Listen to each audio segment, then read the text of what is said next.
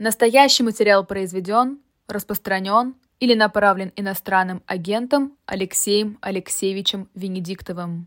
Настоящий материал произведен, распространен или направлен иностранным агентом Пастуховым Владимиром Борисовичем. А, добрый день всем. Это, как всегда, четверг. Вы будете удивляться. И 21 а, час 5 минут вы по-прежнему удивляетесь. Пастуховский Сергей. Владимир Борисович, а, добрый вечер. Добрый вечер, Алексей Алексеевич. Э, рад вас слышать. Э, такая неделя, что непонятно за что хвататься. Да нет, на самом деле понятно же, что хвататься. Вы понимаете, сейчас Москва встала в пробки из-за визита руководителей террористической организации «Хамас». Ну вот последнее, что я успел перед эфиром, что вроде бы Путин с ними встречаться не будет. И главная тема – это заложники – Значит, погибло 23 российских гражданина, 7 пропали без вести. Вроде установлено 2 или 3 заложника российских, с российским гражданством э, в дополнение к израильскому, а пропало 7 без вести. И вроде бы, ну, то, что пока там успел нацарапать, э, значит, главная тема – это, конечно, заложники российские с российским гражданством, но и общая ситуация. Значит, один из вопросов, который пришел к вам до эфира, он такой очень, э, как это сказать, ну, не хулиганский, конечно, но по нынешним, я уже боюсь по нынешним временам формулировать, тем не менее, Денис Кораблев спрашивает, как нам переучредить Израиль, имея в виду всю ситуацию на Ближнем Востоке. Я думаю, что он, это, он, он постоянный наш зритель, он делает всегда с большим уважением. Это не, не хамство, не выпад, не анекдот. Да? Что нам делать с учетом вот всего этого продолжающегося кошмара, а, начиная с 1948 года, продолжающейся войны безостановочной для государства Израиль. Слушайте, а хороший вопрос. Понимаете, но я да. в сложном положении. Да, я когда-то встречался э, с Тони Райтом, это был заместитель такой теневой угу. человек правительства Блэк, и он ну, читал такую лекцию об искусстве политики. Он говорит, что Э, он однажды на BBC, вот точно так же попался, ему спросили, вот хороший вопрос, и ему ведущий вот говорит, ну тогда дайте на него хороший ответ. Ну да. А, поэтому хороший вопрос, тяжело дать на него хороший ответ, и по очень интересной причине. А, понимаете, когда происходит такая ситуация, в которой мы оказались, а мы оказались в ситуации резкого обострения конфликта, которому, да, в общем, на самом деле не 50, не 80, не 800, а там, может быть, 2000 лет. А, и вот это, это тоже меня очень напрягает, потому что я сегодня сидел и с сыном разговаривал сказал, слушай, ну до какой степени мы, современные люди, будем заложниками ситуации, конфликтов, нюансов, а, возникших там а, полторы-две тысячи лет тому назад, и которые держат нас в тисках. Э, на что Борис ответил, говорит, это единственная ситуация, возникшая там 2000 лет назад, напрягает там остальных. То есть на самом деле нам кажется, что мы, конечно, там свободные современные люди, что мы решаем свои проблемы, а живем мы действительно в положении заложников исторического времени. И э, это такая серьезная проблема. А, и ну, когда вот происходит обострение, все упрощается все упрощается, потому что ну, с да. обеих сторон ну, люди, да. которые говорят, о чем тут спорить? О чем тут спорить? Тут все просто. Они ну, убили да. наши. Да.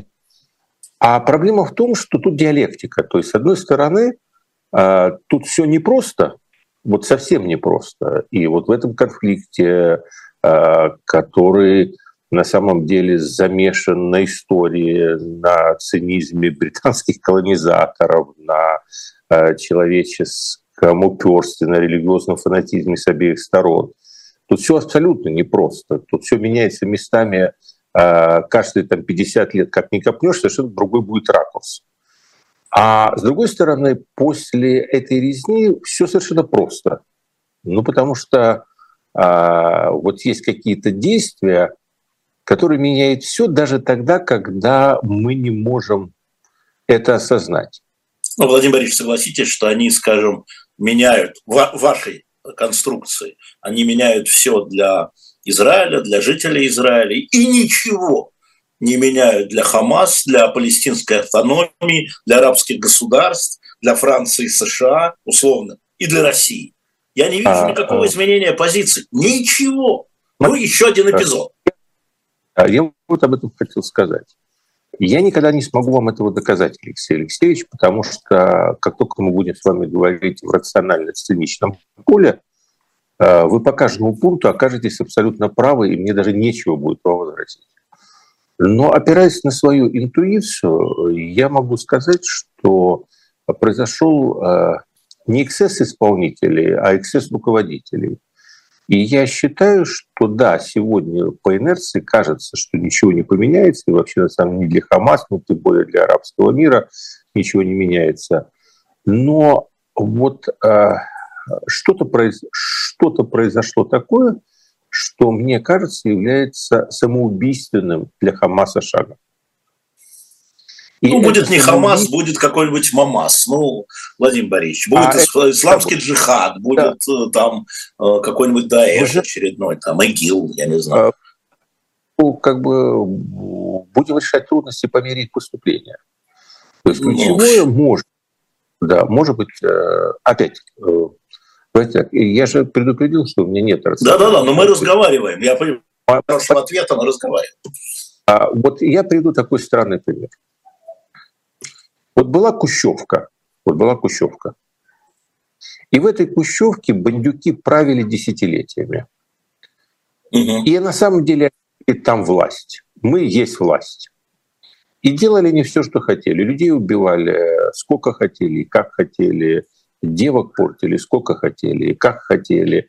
И боялись их все. И все у них было хорошо. И прирастало к ним а, власть, э, деньги, богатство, кураж.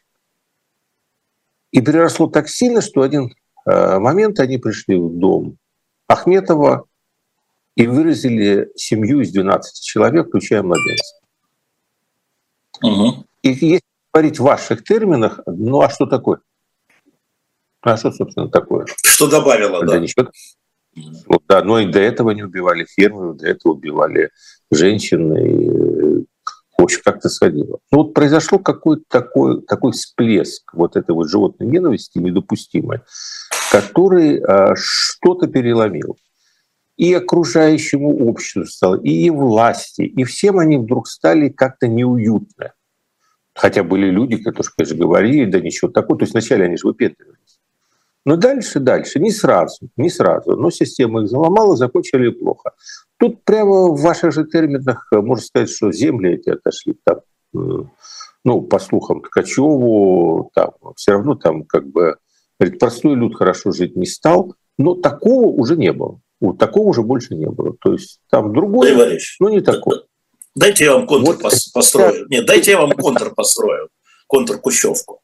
А, когда давайте, был теракт, давайте. смотрите, когда был теракт 11 сентября 2001 года, а, мы видели во всем мире, в западном мире, а, мы видели мощную волну солидарности с американцами. 200 тысяч человек в Берлине вышло. Никак не организовано. Да? Мы все американцы, говорили они. Газета «Лемонт» французская написала передовую статью «Мы все американцы». Что мы видим сейчас, 8 октября? Мы видим, газета «Лемонт» пишет редакционную статью о э, неумеренном ответе Израиля. Мы видим пропалестинские, если угодно, прохамасовские демонстрации, в которых участвует, э, извините меня, не арабская улица, не арабская улица, а участвует европейская улица. То есть вот не поразилось, не удивили, не ужаснулись, не переломились мы в это уже, во-первых, мы это уже обсудили. То есть я не хочу, ну, по кругу. То есть мы это обсудили, причины понятны. Кстати, это было не 8 а, скажем, 10 11 12 потому что неделю мир был в шоке, не хочу говорить в чем, а, и были, конечно, какие-то... А, да, потом, как правильно кто-то сказал, то есть э, евреи, которые идут спокойно в газовую камеру, это абсолютно хорошие, удачные, приятные во всех отношениях евреи, а евреи, которые сопротивляются газовой камере, они, конечно, никому не приятны, вообще это очень неуютное вообще житие. Я говорю только а. о том, что не переломило. Сейчас, сейчас. Я сейчас говорю, я, мы этого не знаем. Вот давайте так. Э, я высказываю свою точку зрения. Моя точка зрения, она интуитивна, но она говорит о том, что реальных последствий а, теракта 7 октября а, не по количеству жертв, вот я должен сказать, не по количеству жертв, по количеству жертв по количеству жертв, скажем, ну, чисто формально, не в пропорциях к населению, теракт 11 сентября он, естественно, превосходил, там одномоментно погибло большее количество людей. И это тем не менее, теракт 11 сентября, он вписывается в логику борьбы террористических организаций за свои политические цели. Да, страдают невинные люди, не страдают невинные жертвы, но там не было вот этого вот садистического, садистического злобного момента дикарей, дикарей, которые вырывают сердце своей жертвы, ее тут же на глазах съедают и получают от этого колоссальное удовольствие. Понимаете? А, это не было вот этого момента полной децивилизации. А здесь он произошел. Вы можете, я вам сказал, вы приведите миллион аргументов, я вам говорю интуитивно. И есть другое качество, есть ошибка, страшная ошибка. Люди дали, люди пошли на поводу у своей застоявшейся террористической армии. Понимаете, они слишком долго держали и пропитывали ненавистью свои батальоны. И поэтому, когда, наконец, тетива отпустилась, и они выпустили этих, а, а, в общем-то, уже абсолютно зомбированных и пропитанных ненавистью бойцов, то а, дальше уже никаких сдерживающих механизмов не было. Это была колоссальная ошибка. Я тут ради интереса посмотрел же, кто ну, приехал в Москву, кто руководит этими организациями. Ну, раньше-то не было времени на что-то глядеть. Понятно, что каждый израильтянин это знает, но я-то не израильтянин. И ну, я смотрю, тут нормально. Приехал в Москву, между прочим, гражданин Соединенных Штатов Америки а, с нормальной PhD по инженерным дисциплинам, выпускник Каирского университета. А, а, ну да, он понятно, что он два года отсидел в США его там 95 по 97 год как нелегального иммигранта задерживали, но, собственно, ничего же делать с ним не стали. А, то есть это э, люди, которые все это конструировали, они где-то переусердствовали, выпустили, скажем так, джина из бутылки. То есть первое, что я должен сказать, что я не верю, что это пройдет бесследно. А, это не произойдет сразу, но постепенно, постепенно. Сейчас, конечно, шок, э, сейчас пропалестинская эта волна, они, мы говорили, и она понятно, почему мы ее раскладывали на части, они будут не рукопожаты. Да, их заменят другие. Да, вместо Хусейна и э, вместо Каддафи появился ИГИЛ. ИГИЛ раздолбали, появился Хамас, там еще кто-то другой. Ну, это жизнь, всегда будет зло. Даже у Ефремова в туманности Андромеды то пришлось придумать остров, где э, находятся люди, которые не вписываются в наше представление о добре. А чего будет стоить добро, если не будет зла?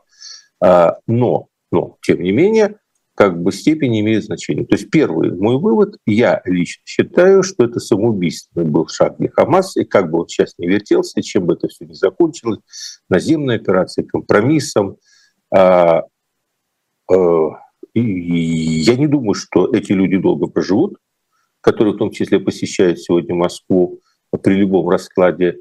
И я думаю, что будет много криков поддержки, но эти люди не рукопожатны. Они допустили колоссальную ошибку. А вот списать то, что они сделали, на справедливый гнев а, народа а, сектора газа, который страдает от израильской оккупации, это невозможно. То есть это первый момент. Теперь что касается второго. Тем не менее, есть, э, ну, есть как бы некая э, ситуация, э, в которой, которая реально практически неразрешима.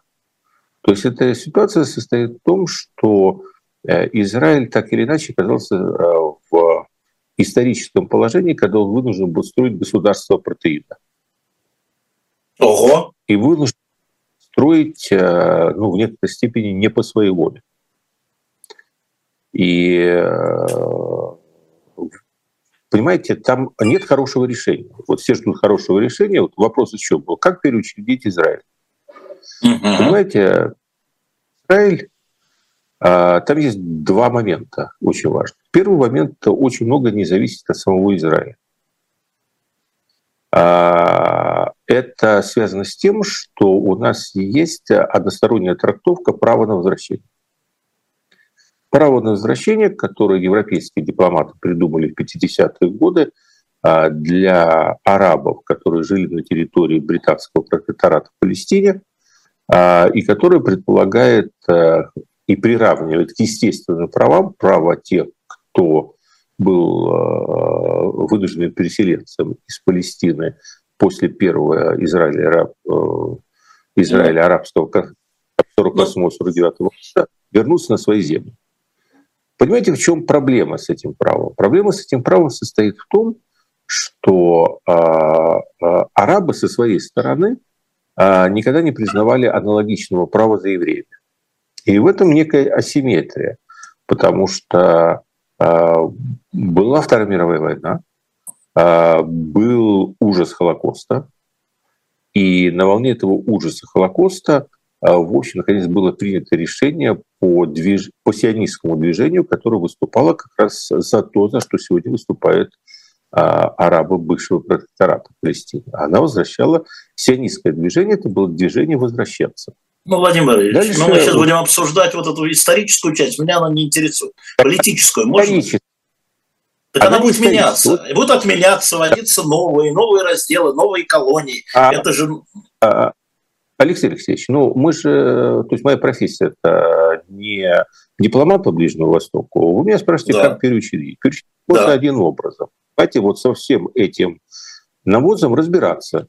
И разобравшись с этим навозом, там получается я, две проблемы. Первая проблема. А, пока не будет достигнуто, с одной стороны, а, пока не придут методом селекции политические силы внутри арабских государств, которые будут решать вопрос позиции признания права евреев на возвращение такое же, какое было признано, признается мировым сообществом за ними, то есть диалог невозможен. То есть это как бы основа для диалога. И если одна сторона ставит единственной своей главной политической целью не возвращение, нет же проблемы возвращения там, земель как таковых, вот там возврата к резолюции ООН 48 года. Есть цель одна. Государство Израиль и евреев не должно существовать. Ну, то есть, когда ставится такая политическая цель, то никакого реального диалога быть не может, могут быть паллиативные меры, отстреливаться до последнего патрона. Ну вот сегодня Значит, мы это другой... имеем. Это да, вот вы, у вас сейчас это голубая фантазия или розовая Япония, неважно. Да, на сегодняшний да, день. Да, вторая сторона, вторая сторона состоит в том, что а, дальше а, возникает вопрос, что вот на этой территории а, находится какое-то количество сосуществующих э, арабов и евреев. И э, должно ли э, то израильское государство, которое строится, оно должно быть исключительно религиозным государством одних евреев, или это должно быть светским государством, в котором как бы те люди, которые, если арабы проживают на этой территории, то они получают необходимые политические права.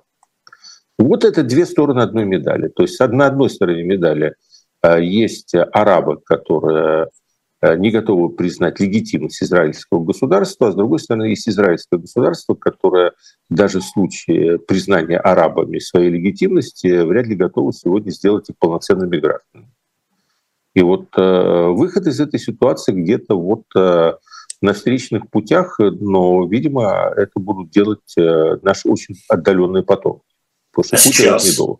потомки Бог с ними, а сейчас? А сейчас? Смотрите, сейчас, э, если мы уйдем от вопроса, как учредить Израиль, искал, как учредить, вот искать э, точку соприкосновения на двух этих линиях, то сейчас мы, скорее всего, окажемся в ситуации хосписа, а, потому что э, ну, есть две точки зрения. Все говорят, что а, наземная операция, она вот сейчас, она вот завтра, она вот послезавтра. Я не исключаю ее проведение, потому что в реальности, ну, если кто-то хочет на этой точке достигнуть какого-то окончательного там решения, ну, понятно, что э, он должен попытаться каким-то образом взять под контроль э, сектор газа. Что он будет с ним делать потом, это вот именно. Отдельно. Так это и есть главное, да. что мы говорим про военных, ты говоришь. Вопрос состоит в том, что взять можно. Вопрос там, количества жертв и насколько они будут приемлемы для небольшого народа Израиля. Но, понимаете, после всего того, что произошло, кто же эти жертвы считает? Вопрос состоит в том, что взяли, это как бы проблема Путина, э, то есть на самом деле ведь зеркальные эти два конфликта, ну, допустим, Путину бы удалось, допустим, бы Путину удалась наземная операция в феврале-апреле 2022 года. Угу. И я бы, э, вспомнив свои исторические, сказал, и шо? И шо, абсолютно да? прав. Вот в этом абсолютно прав. И шо? Дальше 40-миллионный э, народ, э, территория а, одной из крупнейших стран Европы, ну где-то там посадили правительство Виши, где-то там территории, в которых, знаете, я же учился в Киевском университете, в общем, там ребята, которые с Прикарпатской, Закарпатской и прочей Украины приезжали, ну, в общем, они приносили с собой этот фольклор э, э, леса. Э, и там было понятно, что это там до середины 60-х годов все бурлило после войны. Понимаете, оно ж при, при всей мощи СССР, оно 20 да, лет да, еще да, там будет. Да, да. Поэтому, и шо. Да. да, да. И вот здесь то же самое и шо. Ну вот хорошо взяли, но эти туннели зарыли, разстроят другие. Э, будут не туннели, а воздушные шары, как у китайцев. Угу. То, есть, ну, то есть у меня есть ощущение, что э, это первая половина. То есть первое, что есть абсолютно неопределенность со стратегической целью наземной операции, а не с тем, как ее проводить. Второе, второе, эту наземную операцию невозможно, естественно, провести Э, без э, колоссальных человеческих жертв. Э, тут очень много каких-то крокодиловых слез льется по поводу того, что так нельзя, как нельзя в западном европейском обществе. Мне интересно вообще, когда Масу штурмовали, где были эти демонстрации? Ну, я, я вас умоляю, ну все же понятно. Да, это, там это, это же делали... Там же, да. Да, но, Дома. собственно, Масу размеру город такой сопоставимый, я так понимаю, с Газой, а, в общем, народу там полегло гражданское население, дай Боже, а, делали это все руками обученной американцами иракской армии и сносили все подряд, потому что иначе, иначе такие войсковые операции не проводятся. Они одинаково проводятся а, в Северодонецке, в Бахмуте, в Авдеевке. Да бог, да бог с военными. Владимир Борисович, да. военные, вот, мы же с вами знаем, да, прошла, не прошла. Да, вот это, что вы говорите, не даст Запад, Запад не даст, скорее всего, Нетаньяху полноценно провести эту операцию. Почему? Потому что по причинам, которые мы с вами обсуждали в прошлой передаче, а именно э, скрытый антисемитизм, э, левое движение и колоссальная, собственно говоря, уже арабская община внутри э, европейского, американского общества. Э, это три таких фактора, Э, тройной такой одеколончик, который э, на самом деле, э, в общем, будет очень сильно пахнуть, и ни один политик, которого надо избираться, и проигнорировать этот запах будет не в состоянии. Поэтому моя ставка на то, что Нетаньяху будут выкручивать руки и, скорее всего, выкрутят. Владимир Борисович, давайте немножко про Россию в связи с этой историей, потому что я помолодел потому что позиция российского руководства э, напомнила мне э, события, извините, 55-летней давности, 67 э, год, шестидневная война, один в один. И 73 год, война судного дня, один в один. Просто вернулся в Советский Союз. Да?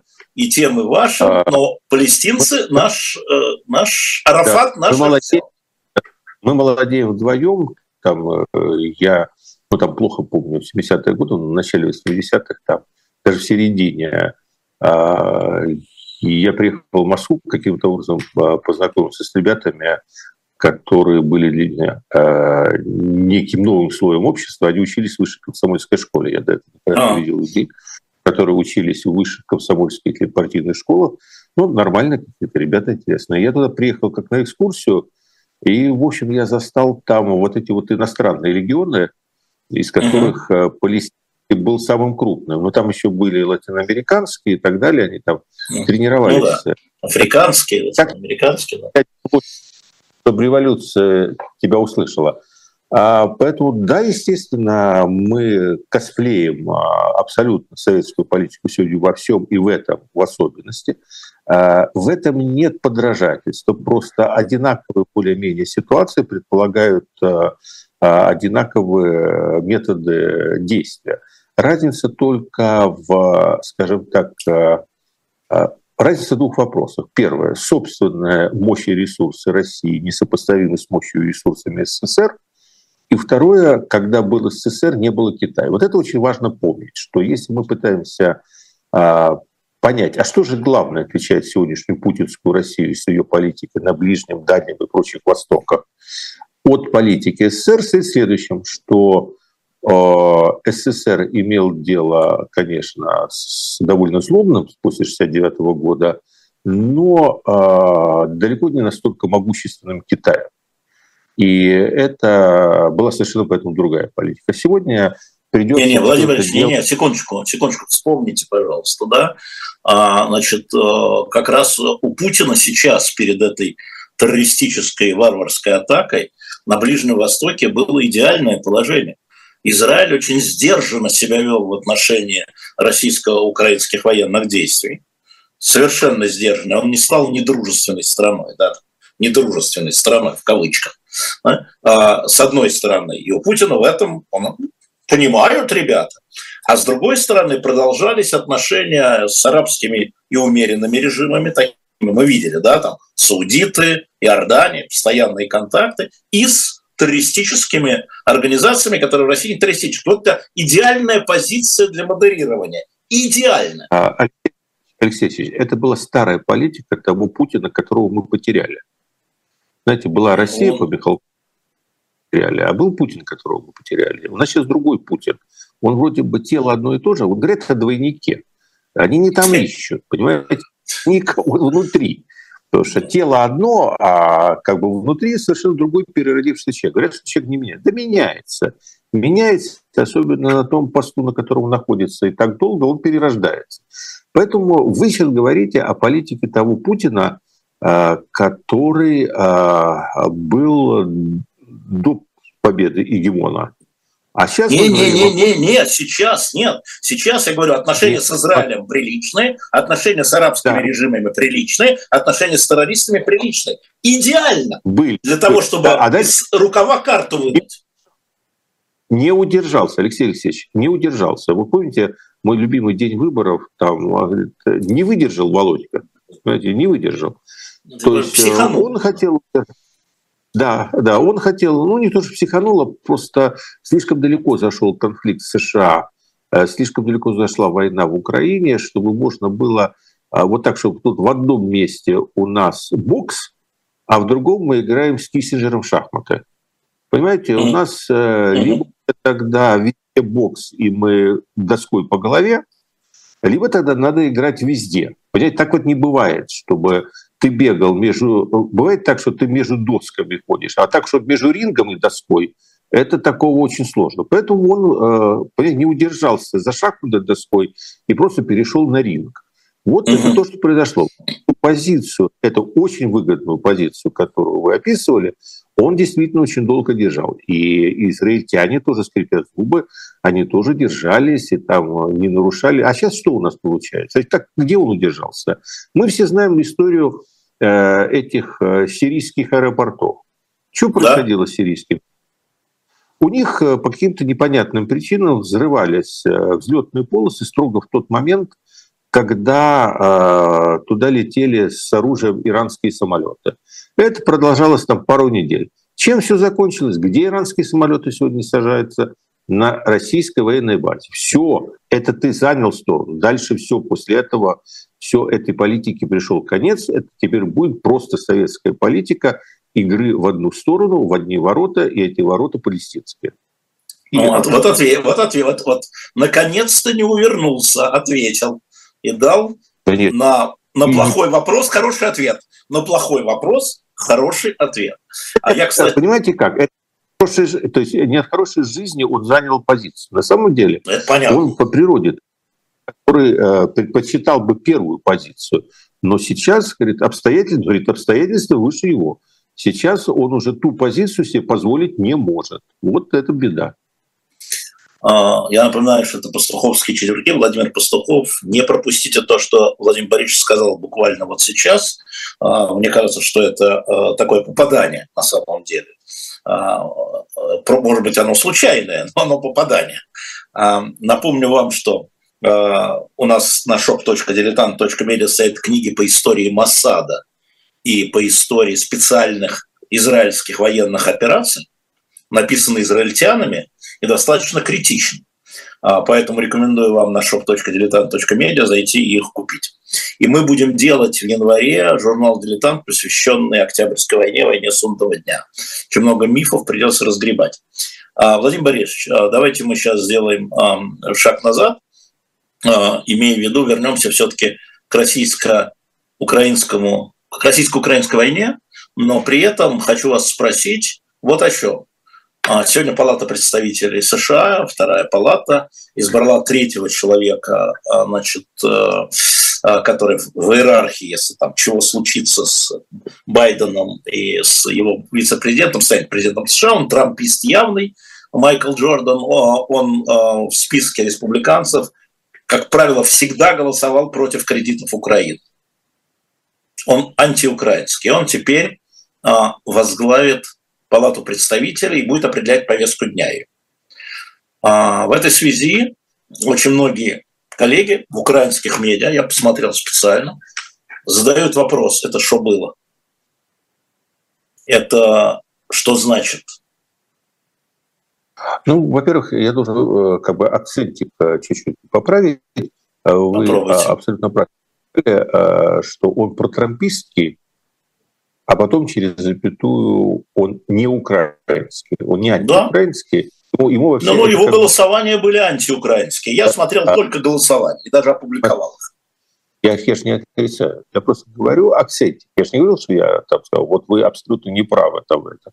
Я сказал, вы правы, но тут есть разница. Он не украинский, я бы сказал так, функционально, потому что у него протрампийская позиция, это протрампийская позиция херастика, прошу прощения, Байдена за все проявления его внешней политики, в том числе и за поддержку Украины. Это часть избирательной программы Трампа. Ну и поскольку этот человек как бы встроен в Трампа, ну тут это простой принцип. Если Байден за белых, мы будем за черных. Если бы Байден был абсолютно пророссийским, то этот же человек голосовал бы за выделение всей всяческой помощи э, Украине любой ценой. Э, ну, так, такие вот качели, понимаете? Но Владимир качели. Борисович, он говорит, все деньги Израилю. Он не так говорит, он говорит, наш друг Израиль, мы сейчас должны помочь Израилю. Это была часть его э, вчерашней речи. Не Украине. Сейчас деньги да, делить смотрите. придется, а Израилю. И Байден за Израиль, да, и он за Израиль. Первое. Э, в основном я рассматриваю это все сквозь призму все-таки разворачивающейся избирательной кампании в США. Давайте. И, естественно, а, этот вопрос, э, он сегодня... То есть, поскольку Америка вообще очень мало интересуется внешней политикой, то значительная часть американцев да, избирателям, э, значительная часть американцев вообще одинаково все равно а, Израиль, там, Э, не Израиль, Украина, они не очень осведомлены во всех деталях там происходящего, мягко говоря. И э, поэтому это вопрос в том, кто и как выстроит какую-то правдоподобную и заходящую, вот очень главное, чтобы зашло какую-то вербальную позицию, которая сможет показать, что администрация, которую я критикую, или там стремящиеся быть администрацией, которых я критикую, это, конечно, полные дебилы, а вот у меня как бы позиция, она, которая принесет вам успех. Но никто не собирается там в перипетии э, того, что происходит, глубоко влезать. Э, и в этом как бы есть определенный плюс, потому что когда эти люди приходят к власти, очень часто оказывается, что вообще все то, что они говорили э, в течение своей избирательной кампании, за что голосовали тогда, оно становится абсолютно нерелевантным, они начинают говорить и голосовать за прямо противоположное. И, ну, давайте будем откровенны, что отношения России и Соединенных Штатов Америки при Трампе ухудшились э, просто самым радикальным образом. Да. падение, скольжение было гораздо хуже, чем при Обаме, при том, что на Обаму тогда как раз пришелся вот этот кризис 2014 года, то время как Трамп приходит в 16 там, и вроде бы как бы уже какая стабильность, такие ожидания, и дальше просто эти два павиана, они не могут просто переступить э, через э, очень много, ну, в том числе через объективные какие-то вещи, э, которые за спиной у каждого стоят, ибо и за Путиным уже стояла набирающая силу национал-большевистская империя, а ну, за Трампом э, все время стоял американский истеблишмент, который все равно всегда в конечном счете хорошо знает, чего он хочет. И поэтому я, то есть первое, это то, что вот эти все про и анти, не украинский, прорусский. Это сейчас очень функционально. Нельзя на основании этого делать выводы дальше, скажем так, января 2025 года, потому что там непонятно, как получится. Так да, за это время а, много воды утечет и много снарядов улетит. Или не улетит? А, да, вот э, дальше второй уровень. Второй уровень состоит в том, что при всем при том, Байден, конечно, у власти, но он э, игнорировать это полностью не сможет. И вот как себя Байден поведет, э, для меня вопрос. Потому что у меня окончательного мнения не сложилось. То есть он может себя повести таким образом, что попытаться смикшировать вообще это противоречие и тем самым попытаться загасить э, уровень там, этого всего до того, как, собственно, пройдет голосование. И тогда он будет давить на Зеленского э, и как бы склонять Зеленского к э, заключению самоубийственного для него, политически самоубийственного для него формального мирного соглашения. Один вариант. Он может занять какую-то нейтральную позицию, при которой а, а, Америка не будет давать слишком много оружия, чтобы Украина могла реализовать какие-то амбициозные наступательные операции – но будет давать ровно столько, чтобы Россия не смогла реализовать свои, никаких мирных переговоров не будет, линия фронта станет и так далее. И третий вариант, который я тоже совершенно не исключаю, что мы не знаем, как говорится, а, мы все время предполагаем, что люди а, в возрасте, они как бы, ну, такие затухающие вулканы, там что-то дымит, курит. А, мне очень понравилось, я не помню, кто-то из великих наших, по-моему, господи, Оренбург, конечно, Оренбург. А, в дневниках Оренбурга там было написано, господи, говорит, мне там столько лет, э, одышка, или хожу, утром встал, это болит, все, все затухает, кроме одного – ненависть. Ненавижу, как в молодости, готов сцепиться в глотку, загораясь на ходу. То есть, понимаете, а, вот в этом особенность человека с эмоциональной точки зрения. Кажется, тело хереет, а, а в общем эмоции они могут быть э, большими. И Байден вполне может занять и прямо противоположную позицию, то есть продавить свою линию, то есть на зло как бы добиться результата. И, в общем, это, я не знаю, какую избирательную стратегию он выберет. Понятно, что вот это избрание человека, который из противогалактера, которое сейчас Байдена поддавливает. Потому что это, это конечно, не решает, там, американская система настолько сбалансирована, что нельзя, вот избрали спикером этого человека, и там все пошло не так, и теперь ни одного закона, ни одного снаряда не дадут. Там, у Байдена миллион инструментов а, проводить какие-то свои вещи, там будут работать с группами конгрессменов, там есть колеблющиеся республиканцы, есть колеблющиеся демократы, будут выстраивать коалиции, у него есть какие-то прерогативы президента, исполнительные, которые ему дают возможность... Ну, Владимир Владимирович, опять у вас э, голубые сны, розовые да. пони. Понимаете? Да. Э, возможно, э, так, возможно, нет, нет, я... мы имеем факт. Вот мы имеем факт избрания этого мы человека. Имеем факт.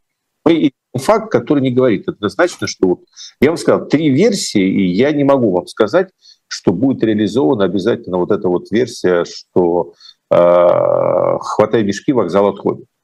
Понимаете, потому что может быть реализовано прямо противоположное. Как э, я, извините, процитирую одного моего знакомого, который говорит, будем наблюдать. Да, это правда, мы будем наблюдать. Но напомню вам, что сегодня еще одно событие, связанное с Украиной. Сегодня прошла инаугурация нового правительства Словакии. Словак – страна НАТО и страна Евросоюза.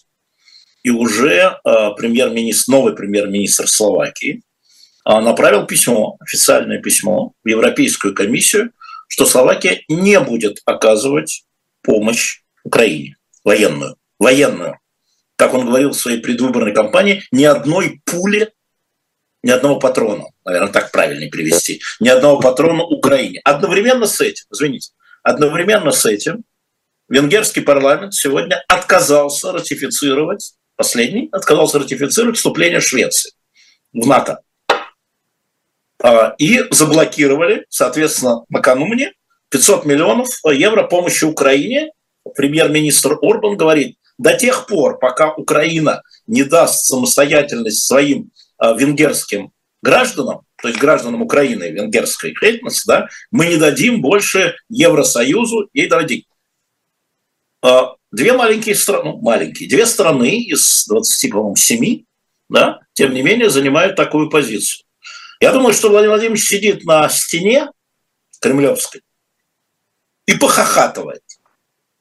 И говорит, Не, ну, я же вам говорил, вы, я же вам говорил, что они треснут. Слушайте, ну, он сидит на кремлевской стене и вытирает под со лба. Он все-таки много трудился. Вы знаете, чего стоит одно рукопожатие в Пекине, да? Да, Нет, да. Ну, это Но и он говорит, я же вам говорил, я же знаю, это его манеру, извините, вот тут я близко к тексту когда мы, я же вам говорил, что они долго, вот, там 27 не выдержат. Я же вам говорил, подождите. Я же вам говорил, они треснут, у них и народ недоволен, и правительства приходят такие разные, да, и так далее. Ну что, он был прав? А, смотрите, есть такая поговорка, опять-таки, а, я ее слышал в Украине, то есть а, ну, в русском варианте она звучит так, пока Э, толстый сохнет, худой сдохнет. Ну да, а, да, общеславянская, я бы сказал, поговорка, я ее в Беларуси слышу. Да, да, да. Я сказал так, э, тут печально, конечно, мне даже неприятно как-то об этом говорить, э, но все-таки Европа толстая, а Россия худая. Поэтому тут, безусловно, идет соревнование в этом хрущевском стиле. Хрущев-то совершенно другой имел в виду, он же не говорил о ядерной войне. Он говорил, что мы вас похороним, он говорил в том смысле, что мы вас переживем. Ну, вот э, жизнь иначе распорядилась. А, поэтому, э, да, мы, безусловно, наблюдаем урбанизацию Европы. Вот что мы наблюдаем? Вот что, вот, да, в этом и был мой вопрос. Что мы наблюдаем? Да, да. Мы наблюдаем первую урбанизацию Восточной Европы, и мое мнение, что она будет продолжаться что я допускаю, что Словакия – это не предел. Словакия – это не предел, еще где-то выскочит. И, в общем, вот эта вот э, линия исторического разделения по линии вторичного крепостничества, ты хоть сколько бесил Богу о стену и кричишь, что ты вступил в ЕС, в НАТО и куда угодно, но вот это вот э, а, проклятие э, Средневековья, вот эта линия вторичного крепостничества, оно все-таки э, держит эти страны э, сути, в орбите близости и родственности их с Россией, как классическое второе историческое крепостничество. А второе, то, что я думаю, что не надо переоценивать принципиальности всех этих режимов, которые приходят – это торгашевский режим. Извините. Конечно, это конечно, режим, конечно. Которые на самом деле находятся в очень сложном положении. Их правительство очень много обещают, но очень мало чего имеют в кармане. И они все время пытаются с миру по нитке Урбан рубашка. А, то есть э, тут э, Евросоюз э, кучу всего дал, но этого не хватает. А, а поэтому надо повилять хвостом, и тут подкинет еще и Путин, и связи, и, конечно, это все для этих стран на самом деле. Вот, то есть вообще эти экономические связи для этих стран имеют гораздо большее значение, чем для Франции, Англии, даже той же Италии, хотя для Италии существенно. Почему? Да. Потому что для, для них это существенная доля их ВВП, их экономики. А тут еще, когда все остальные отказались, то у них же и возможность как бы на чужое место влезть, это, собственно говоря, а, там, за что идет, собственно, борьба а, Орбана с украинцами? А, за банк АТР, исключить венгерский банк Иссанс. Понимаете? Там не про граждан да. речь. Ну, вот, Но он говорит про граждан. Они о том они спорили. Эти 500 миллионов зависли, потому что украинцы включили а, банк АТР в санкционный список. И Орбан говорит, ты что, обнаглели? Хотите, чтобы я голосовал за вас в Европарламенте, исключайте мой банк из санкционных списков. Украинцы, пожались, пожались, исключили. Чего Орбан? Орбан своих же знает, он же сам такой же. Говорит, я вам не верю. Вы сегодня исключили, 500 миллионов дадут, э, включите обратно. Ну, почти уверен, что так оно и будет. Поэтому дайте гарантии. Поэтому а здесь как бы такой разговор, понимающих друг друга с полуслова людей. Сказать. У нас вообще такое пространство, тут все понятийно понятливое. А, поэтому это про торговлю. Это про торговлю. И э, решение в конечном счете будет торговое и, скорее всего, в пользу ЕС. Вот вы мне сейчас привели пример, я этого не слышал, про заявление, я все время путаю его фамилии, Фиц, Фиш. Фицо. Фицо. Фицо. Да, а, не вот, Вицин, как... не Вицин, Фицо. Да, да, нет, я понимаю. Он на конце. Да. Фицо, да. А, Фица не Фица, а разумение имеет. И Конечно. разумение у него такое. Он чего сказал? Словения не даст больше оружия. Это много там Словения давала. Давала, да, самолеты. Давала, старые, давала. Чуть ли не давала. первые дали. Больше... А, первые дали, и, и первые станут последними, да. А, в обратную сторону. А да. смотри, э, от него тут вреда немного. Он чего мог, то уже дал. Там больше старого оружия уже особо нет, от себя отрывать не хотят. То есть ключевое, будет ли Фица, как и Урбан, лезть и встревать и пользоваться, злоупотреблять своими правами э, члена Евросоюза, скажем так, для того, чтобы вот то, чего Путин хочет, разрушать европейский консенсус – и поскольку там все правила единогласно, тормозить решение тех, кто готов давать и будет давать. Вот это вопрос. Пока не только будет. Евросоюза, Владимир Борисович, но и НАТО. Я напомню. Ну и НАТО. Словакия. Да, да, и НАТО. А мой прогноз, мой прогноз. Все закончится опять вот этим самым торгом, потому что при всем том они решают какие-то свои там задачи. Но время, время, конечно, они выигрывают для Путина. А для Путина каждый день важен сегодня. Почему? Потому что для Путина важны э, две вещи. Вот мы с вами говорим про Украину, я сейчас сам подниму тему, что я удивляюсь, что она как-то так э, не очень обсуждается. Э, Путин все-таки надеется на хвосте украинского наступления провести какую-то чудо-атаку и переломить ситуацию, поэтому ему каждый день нужен. И второе, он ждет этого самого Трампа. Поэтому, в принципе, каждый день это подарочек. И в этом смысле и Фица, и Орбан, они, безусловно, э, не переломят ситуацию, но они дарят столь необходимое время. Потому что все эти торги, тут неделька, там месяц, э, главное чего продержаться до ноября 2024 года. Это как бы это не помогает решать. Смотрите, а в параллель, а, значит, буквально сегодня конституировано не только а, словацкое правительство, но и новое испанское правительство. Оно коалиционное, во главе остался социалист Санчес, и осталось министр, который возглавляет его союзников, Подемос, да, который сейчас по-другому называется, которая потребовала прервать отношения с Израилем, выслать израильского посла и вводить санкции против Израиля. Это член коалиции, министр правительства нового уже да, испанского. То есть без этой партии у Санчеса нет большинства. Смотрите, как это все. А, маленькая партия, сколько она набрала, не помню, 15%, 13%, да, которая может обрушить правительство НАТО и Евросоюза Испании, да, и она это требует. Она не угрожает пока, но она пока заявляет об этом. Но она лидер этой партии. Можно я вам аллегорически и отвечу притчей. Давайте. А, я тут, э, где обитаю в Италии, у нас замечательные друзья, а, и один из них, э, он очень пожилой человек, э, вы не поверите, он был руководителем комсомола одного из регионов Италии. Так, а, очень такой, пожилой, да, вот, я понимаю. Да, Даже рядом классный мужик. Пожилой. Да. да. То есть вот принципиальный такой вот, он должен был когда-то лететь э, на Кубу, а вот не мог полететь, был дешевый билет, но он должен был идти через Америку. И вот ему настолько как бы это вот противно было, что он предпочел дорогой купить, но то лишь бы через Америку не летать. Да. Принципиальный человек. Ну и когда правые это победили на выборах, э, э, я к нему пришел, а у него на все один ответ. Я говорю, что будет? Будет ну, интересно, все ну, как, ну, да. радикальные победили. Он говорит, а что будет? Что американцы скажут, то и будет. Я говорю, да ладно. Говорит, да нет. Говорит, ну, говорит, Италия – это страна с внешним управлением, говорит мне старый бывший коммунист.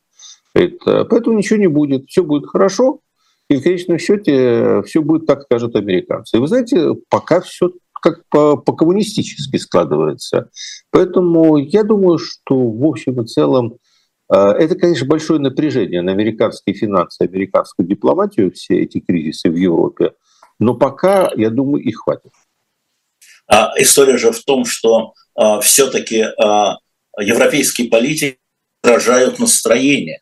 Давайте мы не будем просто что, все уходить только в интриги, в личные, ча- в личные отношения, в, в антисемитизм или наоборот.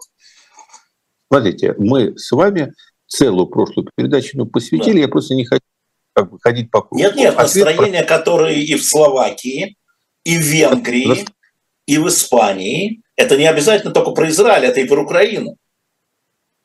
Это абсолютно разное, с моей точки зрения, как бы то, что мы наблюдаем. Разные.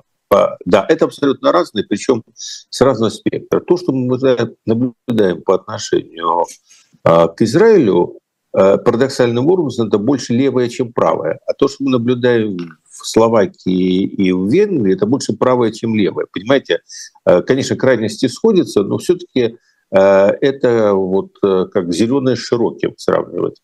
Понимаете, просто, конечно, гадостей и болезней политических в Европе гораздо больше разнообразно, чем нам кажется. Хотелось бы, чтобы была одна универсальная, ну, но да. их много, и они разные. То есть вы считаете, что между чумой и оспой есть разница? Да, я считаю, что, конечно, есть, потому что методы лечения э, немного разные. Там что-то вакцинируется, что-то не вакцинируется, понимаете. Да, боюсь, что смертность одинаковая. А так все внешние признаки. У чумы хуже. У чумы хуже, да. Мы, веселый разговор у нас с вами под конец получился, Владимир Борисович. А, смотрите, наверное, последний вопрос. У нас осталось две минуты.